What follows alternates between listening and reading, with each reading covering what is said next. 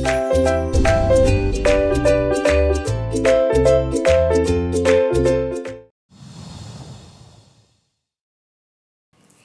chào mọi người và chúng ta đã quay trở lại với cơm áo gạo tiền và giấc mơ khởi nghiệp. Um, thường thì à, Trúc Linh cũng rất là hay cảm xúc gọi là dễ mít ướt lắm ừ. à, nên khi mà đọc được một câu chuyện nào đó hay là một tâm sự nào đó mà thấy gần với mình á thì em cứ chảy nước mắt miết ừ. tức là đang trong những cái hoàn cảnh và những lúc mà càng trưởng thành thì em mới cảm nhận được. Ví dụ như là giữa công việc và gia đình à, rồi con cái rồi niềm đam mê á đôi khi á, ai cũng muốn cân bằng nhưng mà cảm nhận được rằng là khó khó có thể cân bằng. Vậy thì ờ, rất là nhiều vị ờ, khán giả xem chương trình của mình và có đưa ra những gọi là những cái tâm sự của họ họ nói là làm sao để cân bằng được mà nếu như không cân bằng được thì nên giữ cái gì và buông cái gì thì ừ. đôi khi là em em nói là tự bản thân mình à em cũng không biết buông gì và giữ cái gì nữa. Ừ. thì anh Hải sao anh có bao giờ gặp một cái trường hợp tương tự giống như vậy chưa người ta có cái câu là nước mắt đàn ông ấy, thì hay chảy ngược là vậy đàn ông thường là thường xuyên với à, có những cái quyết định dạ. mà mình phải nuốt nước mắt để làm tại vì uh, thường là người hay nói là đàn ông xây nhà đàn bà xây tổ ấm yeah. Dạ. ví dụ như là phụ nữ mà có gì đó quyết không được thì có thể là ôm người đàn ông của mình nếu mà khóc đúng không ủa cái đàn ông mà khóc thì ôm ai ôm phụ nữ lại có thể là vậy đúng không nhưng mà thường là người đàn ông cho phụ nữ cái quyền yeah. Dạ. được ôm được xoa dịu và người đàn ông người ta được ví dụ cây tùng cây vách để. Dạ. mà làm cái chỗ dựa cho những người còn lại còn đối với doanh nghiệp đó, thì à, mọi người sẽ thấy em khi mà mình đứng là làm người chủ doanh nghiệp thì sau lưng mình sẽ là ai yeah. Dạ. là vợ mình là con mình là gia đình mình đúng không đó là cái cái vòng đầu tiên yeah. vòng thứ hai của mình sẽ là cô đông là những người cùng bỏ vốn cùng làm ăn với mình về sau mình nữa lại là nhân viên đó và sau nhân viên là sao là toàn bộ cái gia đình con cái và tương lai của họ như vậy thì với một người là chủ doanh nghiệp họ có được quyền khóc hay không? Đúng không? Họ có được quyền buồn hay không? Hay là họ giống như con vịt gì đó? Thể hiện ở ngoài thì rất là hoành tráng đúng không? Rất là bình tĩnh rất là kiên định. Nhưng phía sau là một gánh nặng. Ừ, một cái tảng băng chìm mà họ phải gánh. Một cái đôi chân phải luôn luôn quẩy đạp. Em nhớ tới một câu chuyện mà cũng là một khách mời của em trong một chương trình talk show. Đó là cô là chủ một doanh nghiệp về ngành may mặc rất là lớn. Ừ. thì cô đã hơn 60 tuổi rồi. Cô nói là trong dịch Covid-19 á, thì cô có thể đóng cửa tất cả các nhà máy để và cho công nhân nghỉ việc hết. Nhưng mà cô nghĩ là mình à, ở phía sau đó là còn có gánh nặng của cả gia đình của 5.000 công nhân. Nên là cô giống như là nạp lại năng lượng Chính sốc xác. mình dậy sốc mình dậy để tiếp tục hoạt động và cô nghĩ ra rất là nhiều cách để khắc phục những khó khăn. Và sau đó vượt qua chặn dịch covid 19 ừ. thì cô nói là nhà máy của cô không có đóng cửa ngày nào và công nhân vẫn có được công việc và có được mức thu nhập ừ. đó thì quá tuyệt vời rồi thực sự nhưng mà covid vừa rồi cũng là một cơ hội rất tốt để người ta nhìn lại mình tại vì xưa giờ chúng ta vẫn cứ uh, ngủ quên trên chiến thắng yeah. Dạ. chúng ta vẫn kinh doanh vẫn làm tới tiền vẫn về thì chúng ta không cần phải suy nghĩ đến những cái nó rất là là sâu xa ví dụ như mô hình kinh doanh như là những cái thứ mà liên quan tới thị trường tới sản phẩm cốt lõi ví dụ như vậy nhưng mà khi covid tới thì có phải là toàn bộ những cái gì chúng ta đang làm nó không còn đúng nữa yeah. Dạ. ừ. vậy thì lúc đó chúng ta phải đứng trước một cái lựa chọn cực kỳ cân não rằng là chúng ta làm cái gì không làm cái gì đúng không giữ cái gì bỏ cái gì yeah. Dạ. và cách tiếp cận của cô rất là nhân văn và cô cũng như là một trong khoảng tầm 30% doanh nghiệp làm được điều đó thôi ừ. Còn 70% doanh nghiệp còn lại nhất là cụ thể ví dụ như là F&B nè em thấy đi ngoài đường là toàn bộ các mặt bằng đều phải đóng hết. Ừ. rồi những doanh nghiệp về xuất nhập khẩu nè rồi những doanh nghiệp mà sản xuất về nông sản như hạn chúng ta phải phụ thuộc vào chuyện xuất nhập khẩu bên ngoài. Và gần như là chúng ta có muốn làm thì cũng không làm được. Vậy thì theo trúc linh thì nếu như chúng ta phải quyết định chúng ta chọn cái gì? Đừng đặt em vào tình huống khó chứ. Em nói là em không có khiếu làm kinh doanh rồi nhưng mà đó thì mình cũng ờ, trải qua tới đợt lần thứ ba rồi. Lần thứ ba đợt đầu tiên là covid ở nước ngoài. Có phải là chúng ta thấy cái gì đó nó, nó, nó xa xôi lắm. Chúng ta thấy là tại Vũ Hán á, thì cả bao nhiêu người là phải ngưng rồi phải không kinh doanh tiếp chẳng hạn. Nhưng mà tại châu Âu chúng ta vẫn du lịch bình thường đúng không? Tại Việt Nam vẫn là ăn chơi nhảy múa cà phê dạ, em còn làm show tết vào năm đó nữa. Chính xác. Dạ làm xong rồi là gì nhưng mà tới đợt covid thứ hai ấy, thì chúng ta bắt đầu gần như là đóng băng toàn bộ cái nền kinh tế. Yeah. Đó. và tới nền tới lần covid lần thứ ba thì chúng ta khẳng định được rằng là covid này là điều không thể tránh khỏi. Covid thứ hai thì chúng ta vẫn còn tiền mặt ha các doanh nghiệp vẫn còn tiền mặt vẫn còn năng lượng vẫn còn nguồn hàng vẫn còn mọi thứ để có thể tồn tại được. Nhưng tới đợt covid thứ ba thì gần như là chúng ta phải đưa ra lựa chọn là tồn tại hay là chết rồi. Đúng không? Thì lúc này những quyết định mà cực kỳ đau đớn nhưng đã buộc phải làm đó đầu tiên là cắt giảm nhân công nha. Phải duy trì cái ờ, sản xuất ở mức tối thiểu. Phải tập trung toàn bộ những cái mà liên quan tới phí liên quan tới những cái mà chúng ta chi xài không hợp lý liên quan những thứ mà đi thẳng vào cái chi phí mà nó không liên quan ra tiền.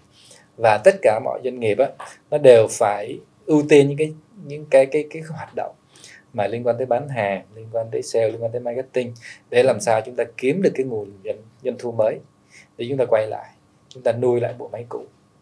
Yeah. hồi xưa chúng ta tung ta tung tăng chúng ta làm không làm gì cũng có tiền. Còn đến bây giờ là sao? Không làm là chúng ta chết. Còn làm cũng có thể chết. Làm còn chết nhanh hơn. À vậy thì bây giờ trở lại với bài toán là không thể cân bằng được tất cả mọi thứ. Bây giờ mình sẽ bỏ gì giữ gì mình theo thứ tự đi ừ. Doanh nghiệp thì dễ rồi ha. Yeah. tại dạ. vì doanh nghiệp thì uh, cốt lõi thôi. Thứ nhất là một doanh nghiệp muốn kinh doanh ấy, thì nó phải có sản phẩm đúng không? Phải có khách hàng và có bộ máy vận hành. Yeah. đúng chưa? Thì nếu chúng ta muốn đi nhanh ấy, thì bộ máy vận hành chúng ta sẽ lớn sẽ cần cần còn nếu mà chúng ta đi chậm đi chắc thì chúng ta sẽ tập trung vào sản phẩm và bán hàng đúng không? Vậy thì chúng ta nhìn lại cái cấu trúc công ty chúng ta cái nào tạo ra giá trị cái nào không tạo ra giá trị thì chúng ta cắt. Ví dụ ha chúng ta muốn bán được đúng không? Thì tối thiểu chúng ta phải có cái sản phẩm nào đó tốt. Vậy chúng ta phải xem sản phẩm của mình sản phẩm đó cái giá trị nào là cốt lõi nhất. Và chúng ta chỉ giữ lại cái tính năng cốt lõi nhất đó thôi. Những cái gì râu ria cái gì không cần thiết đó, là chúng ta phải cắt. Và cắt cái đó thì mọi thứ liên quan đi kèm cũng phải cắt theo. Ví dụ hồi xưa là chúng ta phải làm một cái bao bì rất là đẹp rất là hoành tráng đúng không? Còn bây giờ chúng ta bọc bao ni lông chúng ta bán được vậy. Đúng không? Là chúng ta đã tiết kiệm chi phí rất nhiều rồi và cái thứ hai là cái chuyện bán hàng chúng ta phải tới khách hàng càng nhanh càng tốt và khách hàng chúng ta hiện nay đang ở đâu ở nhà trên online đúng không vậy thì những kênh truyền thống chúng ta phải cắt để chúng ta làm những kênh nào mà nó lên online lên digital và tối ưu chi phí và ngay cả là chúng ta cũng không cần phải làm cái kênh đó chúng ta tự làm nữa mà chúng ta có thể là outsource hẳn bên ngoài chúng ta chọn đối tác để phân phối chúng ta và chúng ta quay lại chúng ta làm cái điều chúng ta làm tốt nhất đó chính là tạo ra một cái sản phẩm nào đó tốt cho khách hàng thị trường đó. và nếu chúng ta làm được điều đó, đó thì chúng ta phải tồn tại trước rồi sau đó mới tìm được định hướng trong tương lai để xem là với cái môi trường kinh doanh mới thì khách hàng cần cái gì mới để chúng ta thay đổi toàn bộ cái môn kinh doanh của chúng ta để đáp ứng cái nhu cầu mới ừ. ừ. doanh nghiệp thì dễ ha em, em đang nghĩ đến việc tình và tiền ở số trước ừ.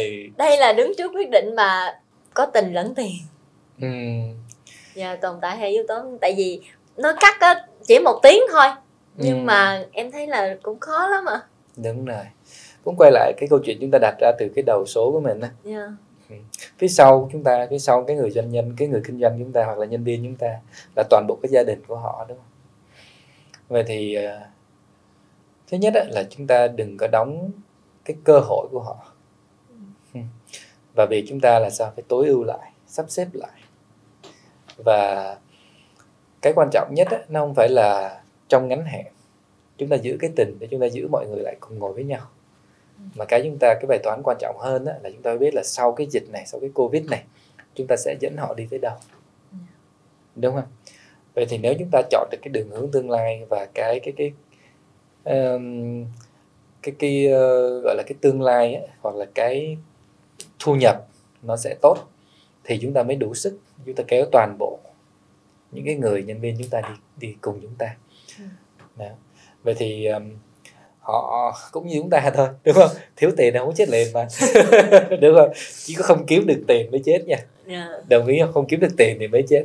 Thì khi mà chúng ta truyền đạt cái thông điệp này rõ ràng với lại mọi người á thì mọi người chắc, chắc chắn là sẽ sẵn sàng chia sẻ cùng với nhau. Ví dụ như có thể là giảm lương trong ngắn hạn cũng có thể là làm việc tại nhà cũng có thể là ok nhận lương tối thiểu thôi hoặc là nhận thêm những công việc làm thêm chẳng hạn. Để chúng ta tạm thời vượt qua cái cơn bị cực này và sau đó đó ngay cả như dịch như vậy thì chúng ta lại càng nỗ lực hơn nữa để tìm ra cái đường hướng cho trong công ty chúng ta đi trong tương lai. Để làm sao chúng ta biến biến cái cái nguy cơ thành cơ hội và chúng ta tìm ra cái hướng đi trong cái đêm đen. Thì khi đó chúng ta mới dẫn dắt được toàn bộ mọi người lên một cái cái đẳng cấp mới một cái cái, cái tương lai mới được. Yeah. À, giả sử như trong kế hoạch của mình là dự kiến là khoảng à, sau khoảng 6 tháng thì đêm đen sẽ trở thành ngày mới đi ừ. nhưng mà sức gồng của mình nó không tới 6 tháng anh mình khoảng một hai tháng thôi thì lúc đó thì như thế nào rõ ràng là Trúc Linh đang đẩy mình vô cái cái cái, cái áp lực buộc phải quyết định đúng không? Dạ đúng rồi, ừ. em em tại vì chủ đề của mình là nếu không thể cân bằng mình buông gì và giữ gì thì à, anh đang chia sẻ ở mức mà em thấy là vẫn là có những giải pháp nó nhẹ nhẹ nhẹ ừ. nhẹ nhưng mà bây giờ tới một lúc nào đó mình phải đưa ra quyết định thì mình sẽ lựa chọn như thế nào? Chính xác. Thì uh,